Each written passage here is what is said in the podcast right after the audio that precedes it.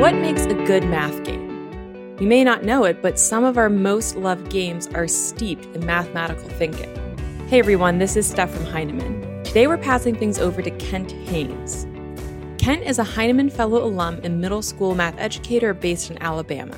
He's joined by Dan Finkel, founder of Math for Love, a Seattle based organization devoted to transforming how math is taught and learned. Kent and Dan talk about all the ways games can help or hinder the development of strong mathematical reasoning.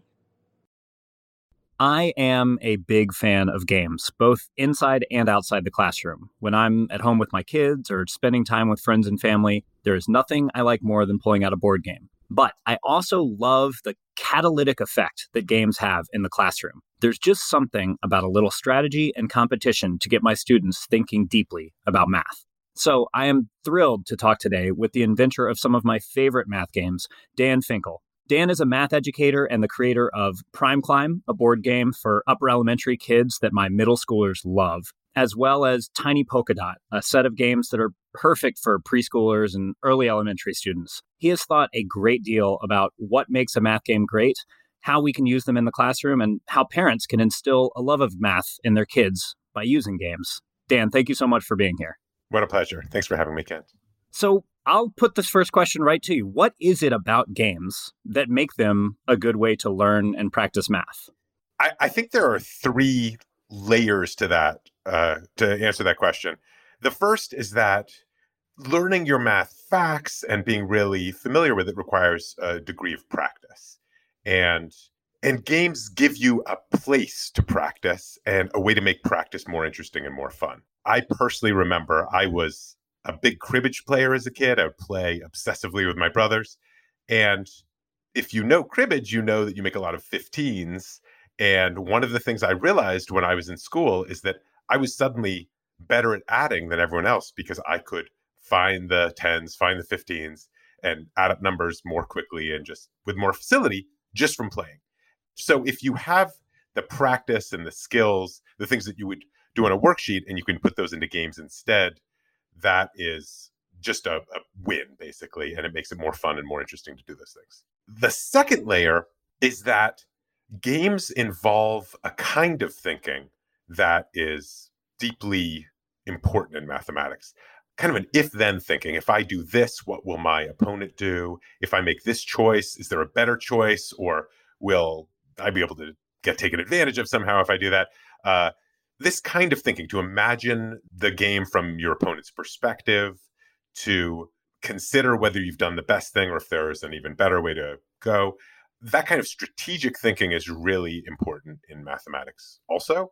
And you're practicing, I think, some of the deeper skills of a mathematician. Uh, and then at the third level, and maybe we're getting quite deep here, there's a way that games actually put you in touch with some of the heart of what mathematics is.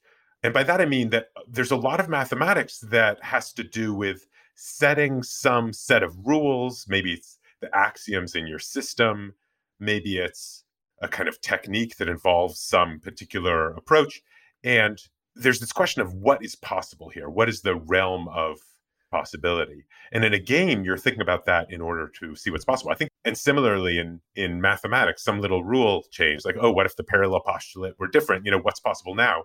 In a way, you see, okay, a rule change, and now what can we do? Th- this act of playing with rules and within rules and in the space generated by rules is in a very real way what deep mathematics looks like. So, so really at every level, I think it is a, a huge win to play games in math classrooms and when you're learning math. And when I see students playing math games in a lot of classes or or even the games that they try to play in my classroom um, when we have free time. I see a lot of digital games that to me feel like they're not taking full advantage of those elements of um, you know methods that show up in games. So if I remember when I was a kid, I, I played a game called Math Blaster, which was essentially yeah. you were you know shooting asteroids but the asteroids just had an addition problem on them. You just had to type the sum and then it would shoot the asteroid or whatever. Um, I, I remember it well. Yeah. Okay. And then and then another one was um, I think it was called Number Muncher or something, where you had to eat different numbers, and there was one category called the primes, and I actually memorized all the prime numbers under a hundred by pure uh, trial and error. Like just, oh, I ate that one and it, I died. So I guess that number's not prime. And I had like a, a, a, sheet of paper that had a list of all the primes, but I had no idea what a prime number was. And so, but people would say, well, those are math games, right? So, so what makes a math game rich or, or interesting or, or deeply mathematical to you? Yeah. Yeah. There, there are two things that I think really you're looking for. And the first is that there's some element of choice in the game.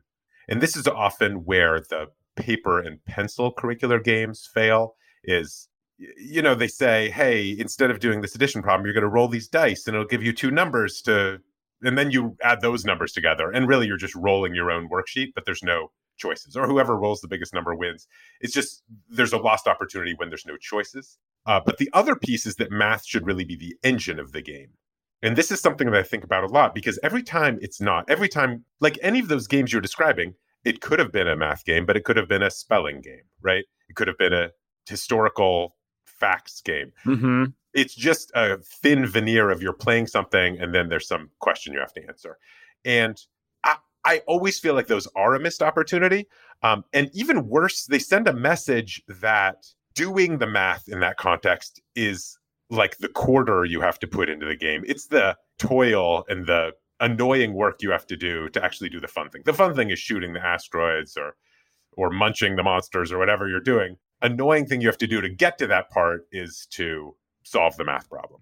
And I think that those end up being they're very easy to make in a way because you can, you know, slap together some very, you know, obvious game and just put that veneer of okay, here's some arithmetic to do. And because people's conception of what mathematics is is so narrow, it's always like, oh, here's arithmetic, here's a new thing to memorize, so we'll just slap that on. And um, that piece of math not being at the heart of the gameplay is is what makes those games so thin, and I think fundamentally uh, does really represent a missed opportunity. I would love to try to try to zero in on an example then of a great game that and you know hopefully a fairly straightforward game that that we can talk about where math really is the the engine as you say where where the interesting decisions or choice that you have to make are mathematical choices. Do you, do you have a, a, an example or two of, of a game that you could use um, that you feel like does meet your criteria of a good math game? Yeah so there's a really simple game for example called don't break the bank I learned this game from a book of dice games, and this was something that they were playing in like 18th century Irish pubs. And that's a good sign that it's actually a good, interesting game. Um, uh, Shut the box, another yeah, favorite yeah, pub exactly. Game. Shut yep. the boxes is in this category also. People were playing this not to learn math; they were just choosing to do it because it was fun. And this is a game is a great game for the classroom. Super simple. You just roll a die. You roll it nine times in all over the course of those nine rolls, after every roll, you fill in nine spaces that form three three digit numbers. Mm-hmm. And your goal is to make those numbers sum to the highest amount possible that's not a four digit number. So if you go over 999, you've busted. So, you know, you roll a six, where are you going to put that? Should that go in the hundreds column of your first number? Or maybe you'll put that in the tens column, or maybe you should put it in the ones column. Like what's what's the best place to put it? a very simple choice, but choice is in there and it's fundamental to play the game. And math is very much at the heart of the game. That's not a game that could be a spelling game or any other kind of game. It is very specifically a math game. And yet it is addictive. I've yet to play it with a group of students where they haven't begged to play again. And what's even more interesting is that students want to play it so much. This I had a breakthrough with a teacher once where she taught her third graders this game and she came back to the professional development session a week later and she said well i found out that a number of my students don't actually know how to add three digit numbers. They've just been faking it but that was the time when they wanted to do it.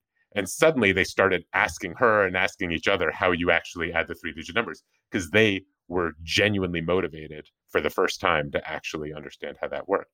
So it's such a great simple game and what you find is there's way more to it than you think that's an example and i think there are many many games for the classroom that are cheap or free to play that involve just dice or paper and are fantastic. Okay, so so this is great because you know I'm imagining um, a teacher listening to this and they're working with uh, elementary students on multi-digit addition and they're like, oh my gosh, this is perfect. I'm going to use this in my classroom, right? And I do think that just playing this game would actually do a fair amount of work uh, to get her students, you know, excited and engaged about you know playing the game and therefore practicing their mathematics. But, you know, as a teacher, I'm not, I'm still not 100% satisfied unless I feel like I'm getting every little bit of learning out of this activity, right? You know, we're we're deviating from our normal routine to play this game. So how do you see um, a teacher being able to leverage the the underlying interest in this game? Like kids want to have fun, they want to play, they want to learn strategy, and how do we make this as strong a learning opportunity as possible, where the kids are really learning something deep about numbers and about addition? partly this is going to depend on what your ambitions are as a teacher. And I will say there are, for some teachers, there is the sense of, I don't have time to spare. And in those cases, I think the idea of the, I'm going to spend five minutes on this opening game or this closing game, I've got an extra couple minutes at the end of class. Let's play this game rather than just do nothing. And that actually represents a real sort of huge possibility and a huge motivating place to go. However, if you are now saying, okay, I want to go deeper into this game or deeper into any game, one of the places and one of the questions you can always come back to, and this is when your game has choices involved, you can always do this, is you can start a discussion around what is the best way to play this game or what is the strategy you use to play this game is there a better strategy that you could have used? What you start finding is kids do have things that they do just naturally instinctively you do play a strategy and articulating that is interesting and it it makes for a conversation that everyone can take part in and actually get to start making mathematical arguments about. The other really wonderful thing about this is is that if somebody says you know i have this way that i think is the best way to play and here's my strategy then you can actually test it by saying, okay, let's play, and I want to see you play this strategy. And, and then do they win or not? Now, in games of chance, it can it's subtler, but I've had I don't know if you know the game Pig, to throw out another one. Oh, absolutely. I was yeah. going to bring that up. Yeah. Right. Which is another beautiful, beautiful game. You roll one die, you can roll as many times as you want and just accrue those points. And at any time, you can stop, put all those points in the bank. So I roll a six, a five, a four. I've got 15 points. I could keep rolling or I could put it in the bank if I ever roll a one, I lose all my points that aren't in my bank, and my turn is over. Uh, and you play at 50 or 100, and there's variations. But that's a game that some people say, you know, the best way to play this game is to roll once and then immediately bank your points.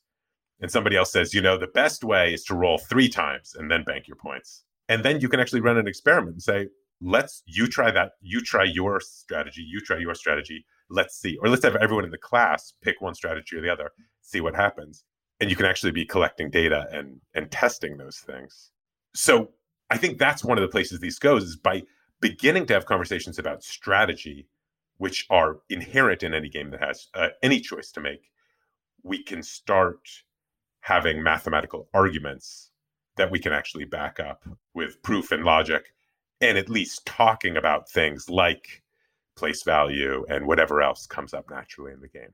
Right, and and I've and I've done that in my own classroom where essentially essentially what you've done after you created you know after you've played the game is you know I've created a set of scenarios and listed them out like here's the scenario what's the best play? Here's the scenario what's the best play?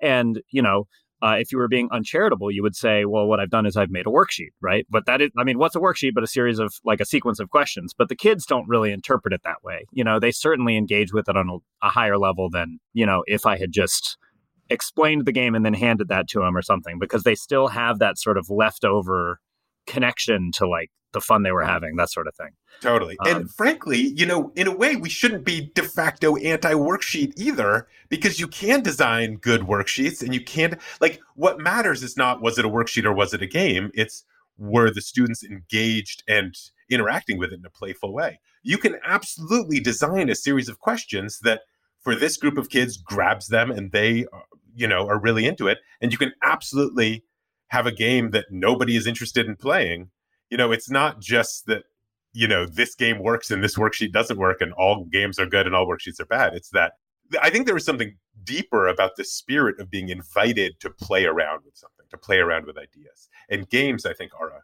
very natural way to do that and a, a way that tends to work more easily. But there's all sorts of opportunities in the classroom. And really, at the end of the day, I'm I, I would never argue that everything has to be a game in the classroom, but I think the spirit of play can infuse everything in a math classroom. So let's talk about a couple of these games that that you have developed and seen, you know, working in the classroom and at home to to help kids engage with math on this way. The first game that uh, I believe you made, the first the first one that I came across, is a game called Prime Climb. Um, now it's you know obviously very difficult to explain um, a game over an audio medium, but perhaps perhaps you can give it a shot and and and try to talk about a couple of the big underlying math ideas in the game. I for me, the genesis of the gameplay was actually came very quickly and kind of all at once. And I think of it as being very simple. You just have two pawns that start at zero. You're trying to get them both to 101. It's almost snakes and ladders like, except you get to make the ladders and the slides because you uh, roll two dice that are 10 sided dice. And uh, the numbers that you roll, you get to apply to where your pawns are through addition, subtraction, multiplication, and division. So uh, if I have a pawn on eight and one of my numbers is a five and I want to apply it, I could add to 13, I could subtract to three, I could multiply to 40, or I could, well, I can't divide in that case because it has to come out to an even number.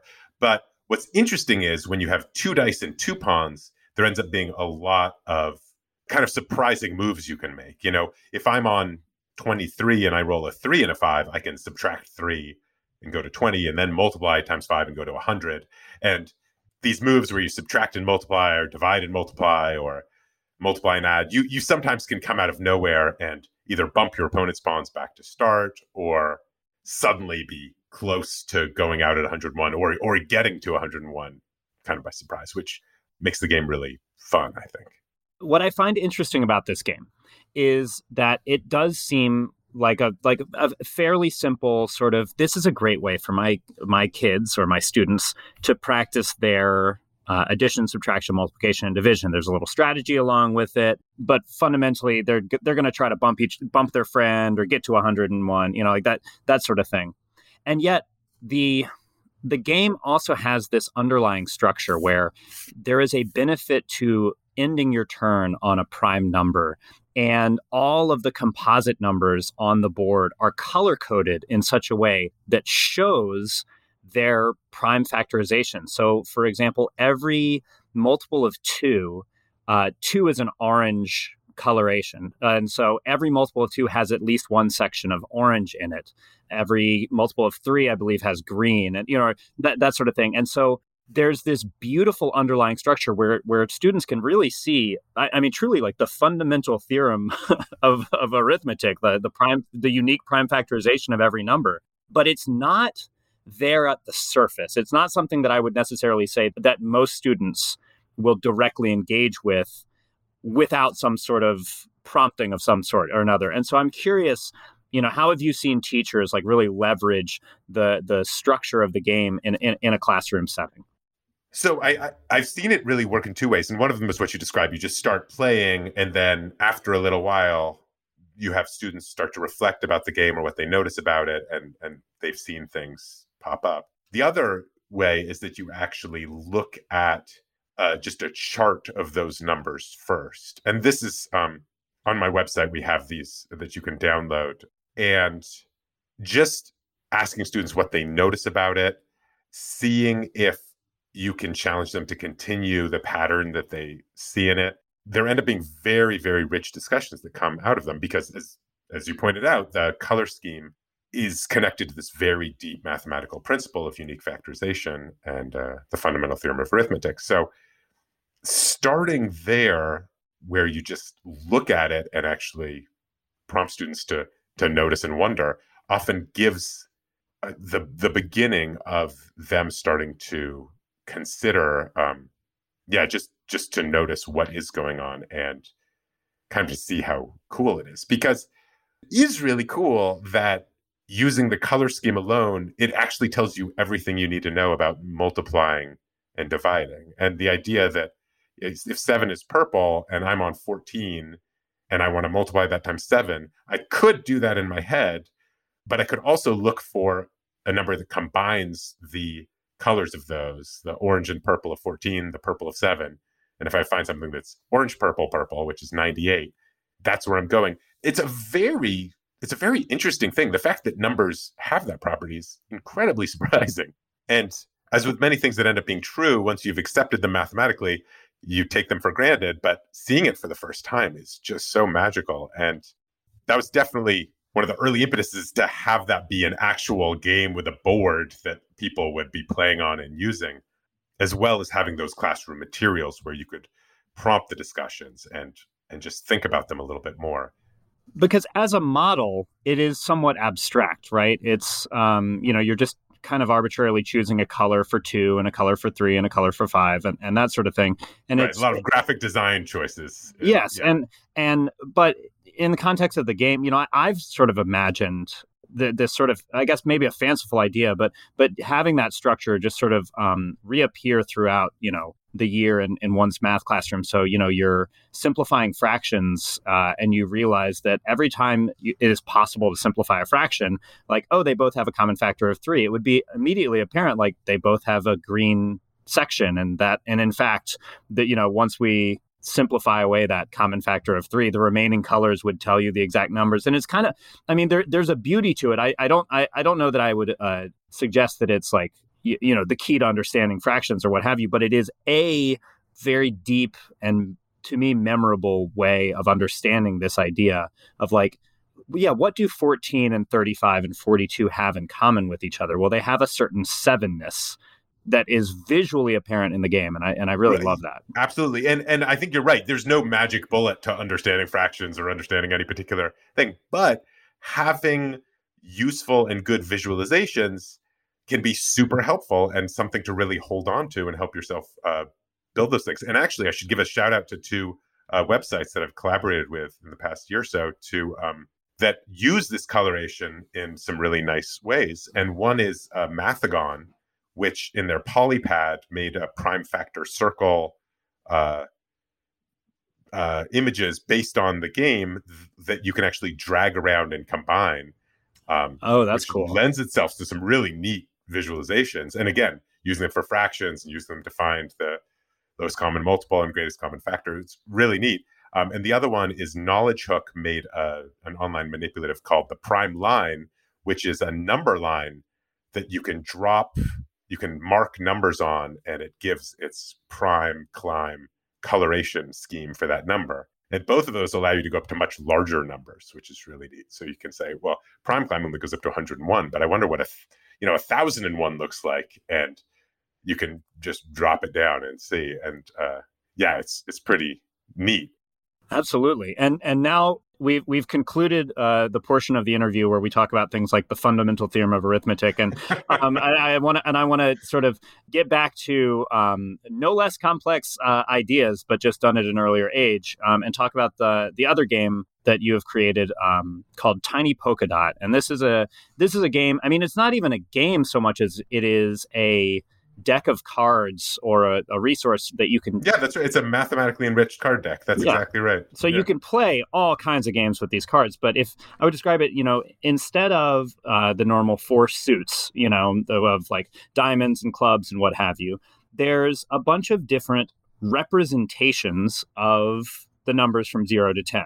And mostly it's dots. Um, so there are the sort of familiar 10 frame, there's the dice arrangements that everybody's familiar with um, from, you know, rolling dice. Um, there's dots that are of different sizes and just sort of placed seemingly randomly around the, the cards.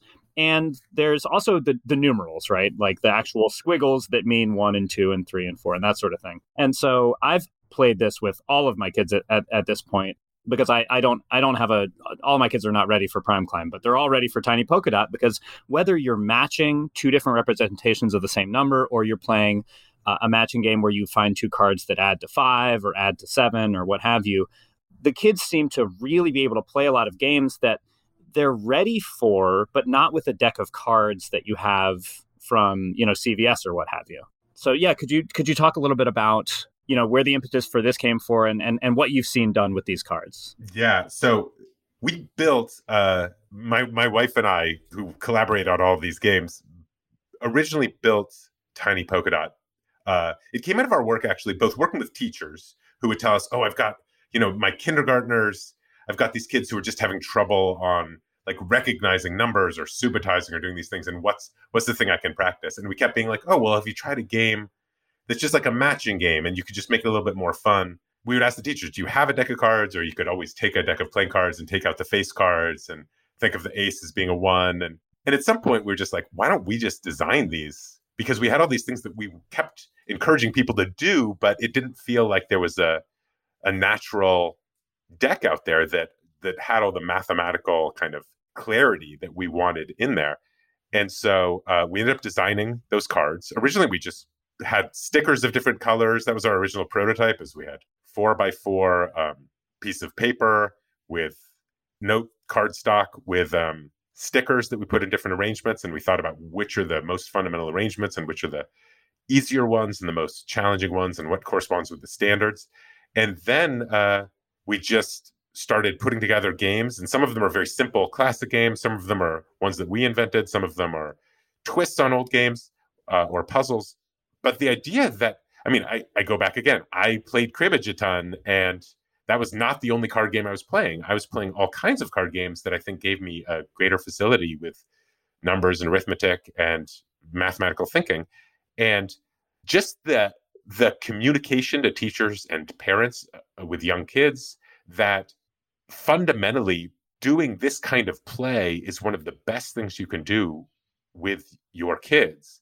And we just can hand you this thing, which is which makes it easier to do that, which feels like you don't have to make a whole thing or search out what the games are. It's like here's some great games to play. Here's this thing. Like just make it simple for people to to get started was really yeah right there. So our original prototype decks were used in that summer program, um, and we just got rave reviews from the kindergarten and first grade teachers who used them.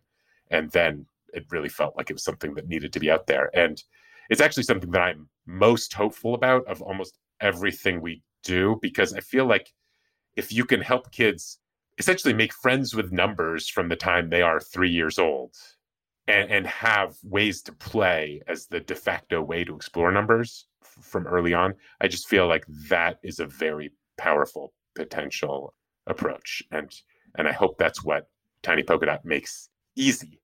I think it's really important to be respectful of the challenge of all of those fundamental concepts because you know we mentioned um, at, at, the beginning you know these um, games where math is sort of like the impediment to the fun or what have you. And and you know frankly it when if my seventh grade student is doing rote addition facts it's probably not very rich but this is far from rote. This is some of the deepest mathematical thinking that you know young kids preschool kindergarten first grade have been doing and and um, I know I, I gave a, a, deck to my my first graders uh, teacher and she she's just loved having um, so many different ways to represent a single number because that's just not it's not something that is just sort of in a, the default curricular resources is you know eight different ways to represent the number five.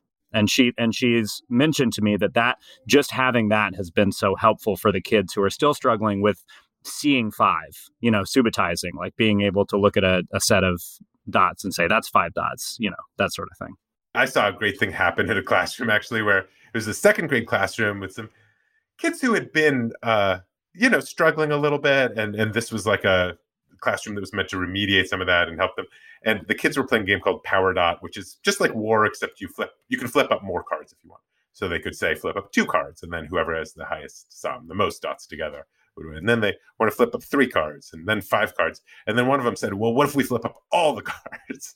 Uh, which on the one hand is like the classic, like, oh, don't do that. That's just going to be a huge waste of time. But on the other hand, you know, you kind of want to let kids try stuff out and see what happens. And um, these two kids ended up being involved for 20 or 30 minutes trying to add up all the cards in the deck. And first it was too hard, but then I think I suggested maybe they could group them by tens. And so then they were finding pairs that made 10 and then counting the tens. And then they needed to get some paper because they kept losing track of how many tens there were. And so then they had to record how many tens there were. And it ended up being an incredibly rich, incredibly rich project that just came out of strange impulse to just kind of go to the next step. So it, it's surprising, I think. Uh, and in a way, what I'm always hoping for with games, and really with everything, this, I think, the sense of play more generally, is that somehow kids will feel like they own this. Oh, can can you imagine just for a moment going into that same classroom and handing them a tiny polka dot deck of cards and saying, "I want to know how many dots are in this whole thing. Go!" like that right, would have been right. misery. They would have right, hated exactly. it. Yeah, and and that is so central. Like if it comes, if it feels like it's something you have to do because someone else is forcing you to do it, it's miserable. But if it's your idea and you own it and you want to do it, then it's super exciting.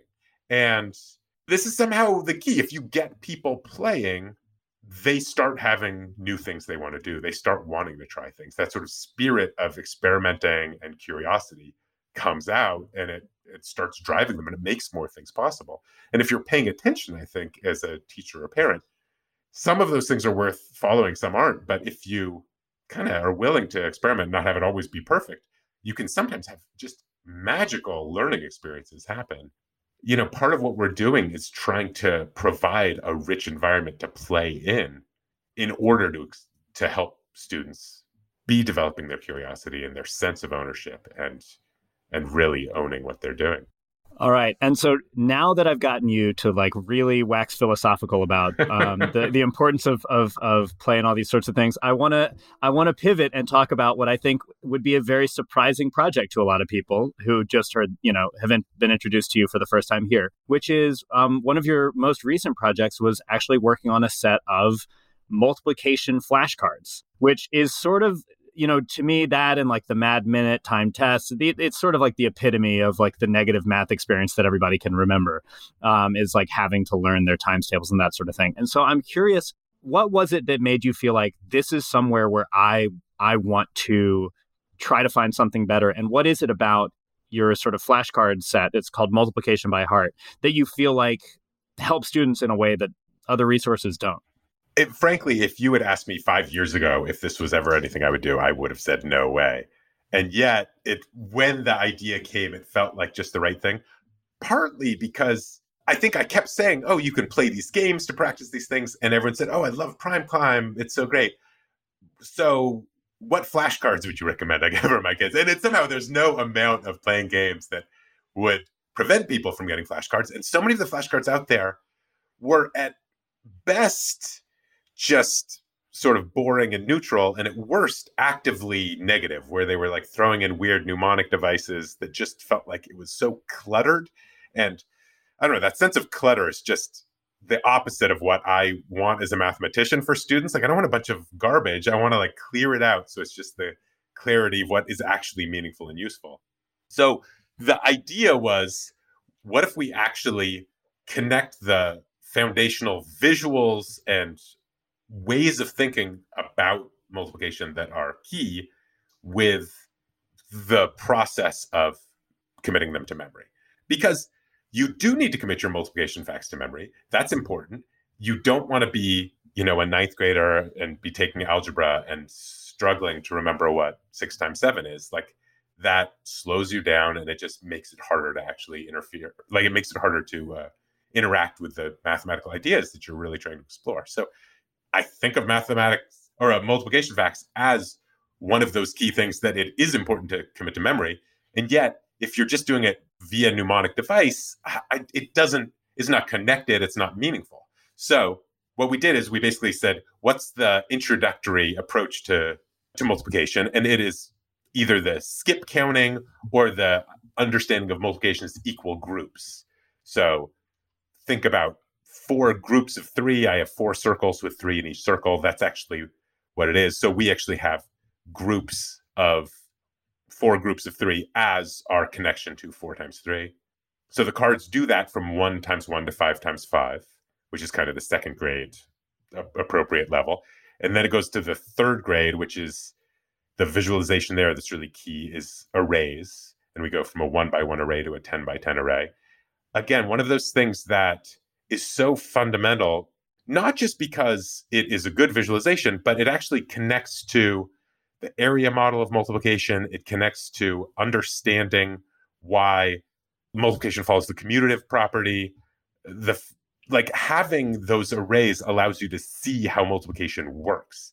And that ends up being really important. And it's a model that grows with people up until algebra and beyond in terms of thinking about things.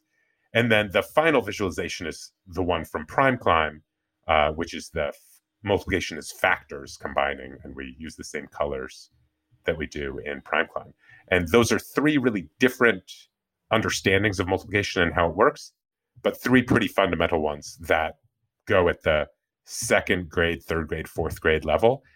In addition to having these different visualizations, it also uses spaced repetition, which is just the idea that you don't practice everything equally. The ones that you know best, the facts that you know best, you spend more and more time between them. You give your chance, you give yourself a chance to be on the verge of forgetting them, then refresh your memory of them. And that's how your brain actually learns best and retains it and is able to commit them fully to memory. So we're using some of the science of memory there to help people actually learn them a little bit more effectively rather than just, you know, here's all of them and do them all every time. It's like you only need to do five minutes a day.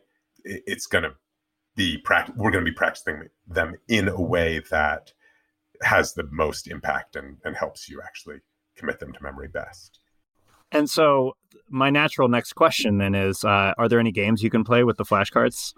yes, yeah, and, and that's actually something I'm actually in the process of still developing more. So there are there's a few games that come with it, and some explorations, and even like looking at okay, what are square numbers, and how do you see the squares in the array, and can you combine numbers to form squares, and, and different things like that. There's some nice explorations built in. But I'll give an example of one that I'm planning to make a YouTube video about and publish soon, which is um, basically a form of Uno or Crazy Eights with the array cards, where you can play cards on top of the pile if one of the factors matches the previous card underneath. Ooh, I like that. Yeah. And then if you really want to get the practice part out of it, you, in order to play the card, you have to say the product. So I'm looking at seven by eight. Someone else has played seven by one or seven by, yeah, seven by one. So I'm like, okay, the sevens match. So I want to play this, but I need to be able to say seven by eight is 56 in order to play the card. And if someone, if I get it wrong, someone can challenge me and uh, then my turn doesn't count. But that's an example of a, a game that you can play. And I'm, I'm hoping to develop some more. I don't think they have to be super new in a way. I think that once you have decks that just have all these numbers on them in neat arrangements. There's kind of some classic games that you can play. So um, I think there's some new ones out there too that are nice. Well, I've I've loved getting to dive a little bit deeper into some of my favorite math games, um, and those are the games that, frankly, your games are among the the several that I always recommend to people. Um, so I'm curious, um, what are some of your favorite games to recommend to parents or teachers of you know maybe an early elementary student and uh, maybe a late elementary student? So a game that you know maybe you, you kind of feel like oh i wish i could have come up with that one or something like that you know what's funny is like some of the classics like yahtzee i still feel is like such a great game um farkle is another one that which is that's very pig like in a way like pig is a one die classroom easy version but um that graduates up to farkle which it's just it's just fun and simple and yeah, it just feels very natural. So um, yeah, I'm I'm a big fan of those. Um, I actually like games generally, and I would like to say that if you're a parent, especially, I think that a lot of games have more math in them than you might even realize. And even playing a game like Scrabble and just keeping score, like it's shocking how much just comes up naturally. I think in in those games and I think it's really worth playing them. A couple others to mention as um, games to play at home. Dragonwood is one that I recently discovered and I've been giving to people that I feel like is pretty solid, and which I kind of wish I had come up with. I really um, like that game. That is, yeah, my kids love that game. Yeah, yeah. And I, another one is um, Kingdomino, I feel like I was on the verge of that. I was playing around with that same idea, uh, and then it came out, and I was like, I was too late to do that one. But um, I feel like that's a really nice game. I I genuinely credit that game with uh, my son learning multiplication because because the way that the and you know we don't have to get all the way into the game, but just so so you know if parents have ki- you know young kids, he was probably first grade, but you know as you add more territory, um, he he just wanted to know what's my score now, what's my score now, and so it very easily built up. And he was doing two times three, and then two times four, and you know, and he was skip counting. And over time, you know, he just got some of those like early skip counting multiplication facts in it, and it created kind of an architecture in his mind, so that when it came time to like really understand multiplication, he was just right on board with it. So I, isn't that interesting? I mean, it's it's in a way, it's finding the game that does get your kid hooked in like that. Really is it does just pave the way for the mathematical concept to be introduced more formally later. It's amazing how valuable that is, I think.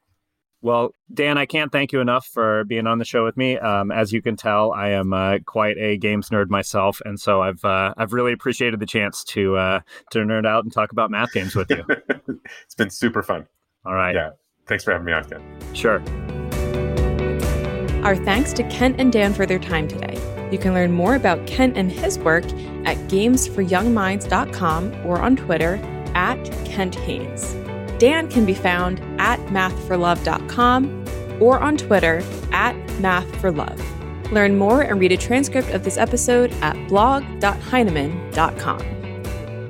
The Heinemann Podcast is a production of Heinemann Publishing. It is produced and edited by Steph George, sound mixing by Steph George. Our creative producer is Lauren Audette, and our executive producer is me, Brett Whitmarsh. To learn more about the Heinemann podcast, visit blog.heinemann.com. Thanks for listening.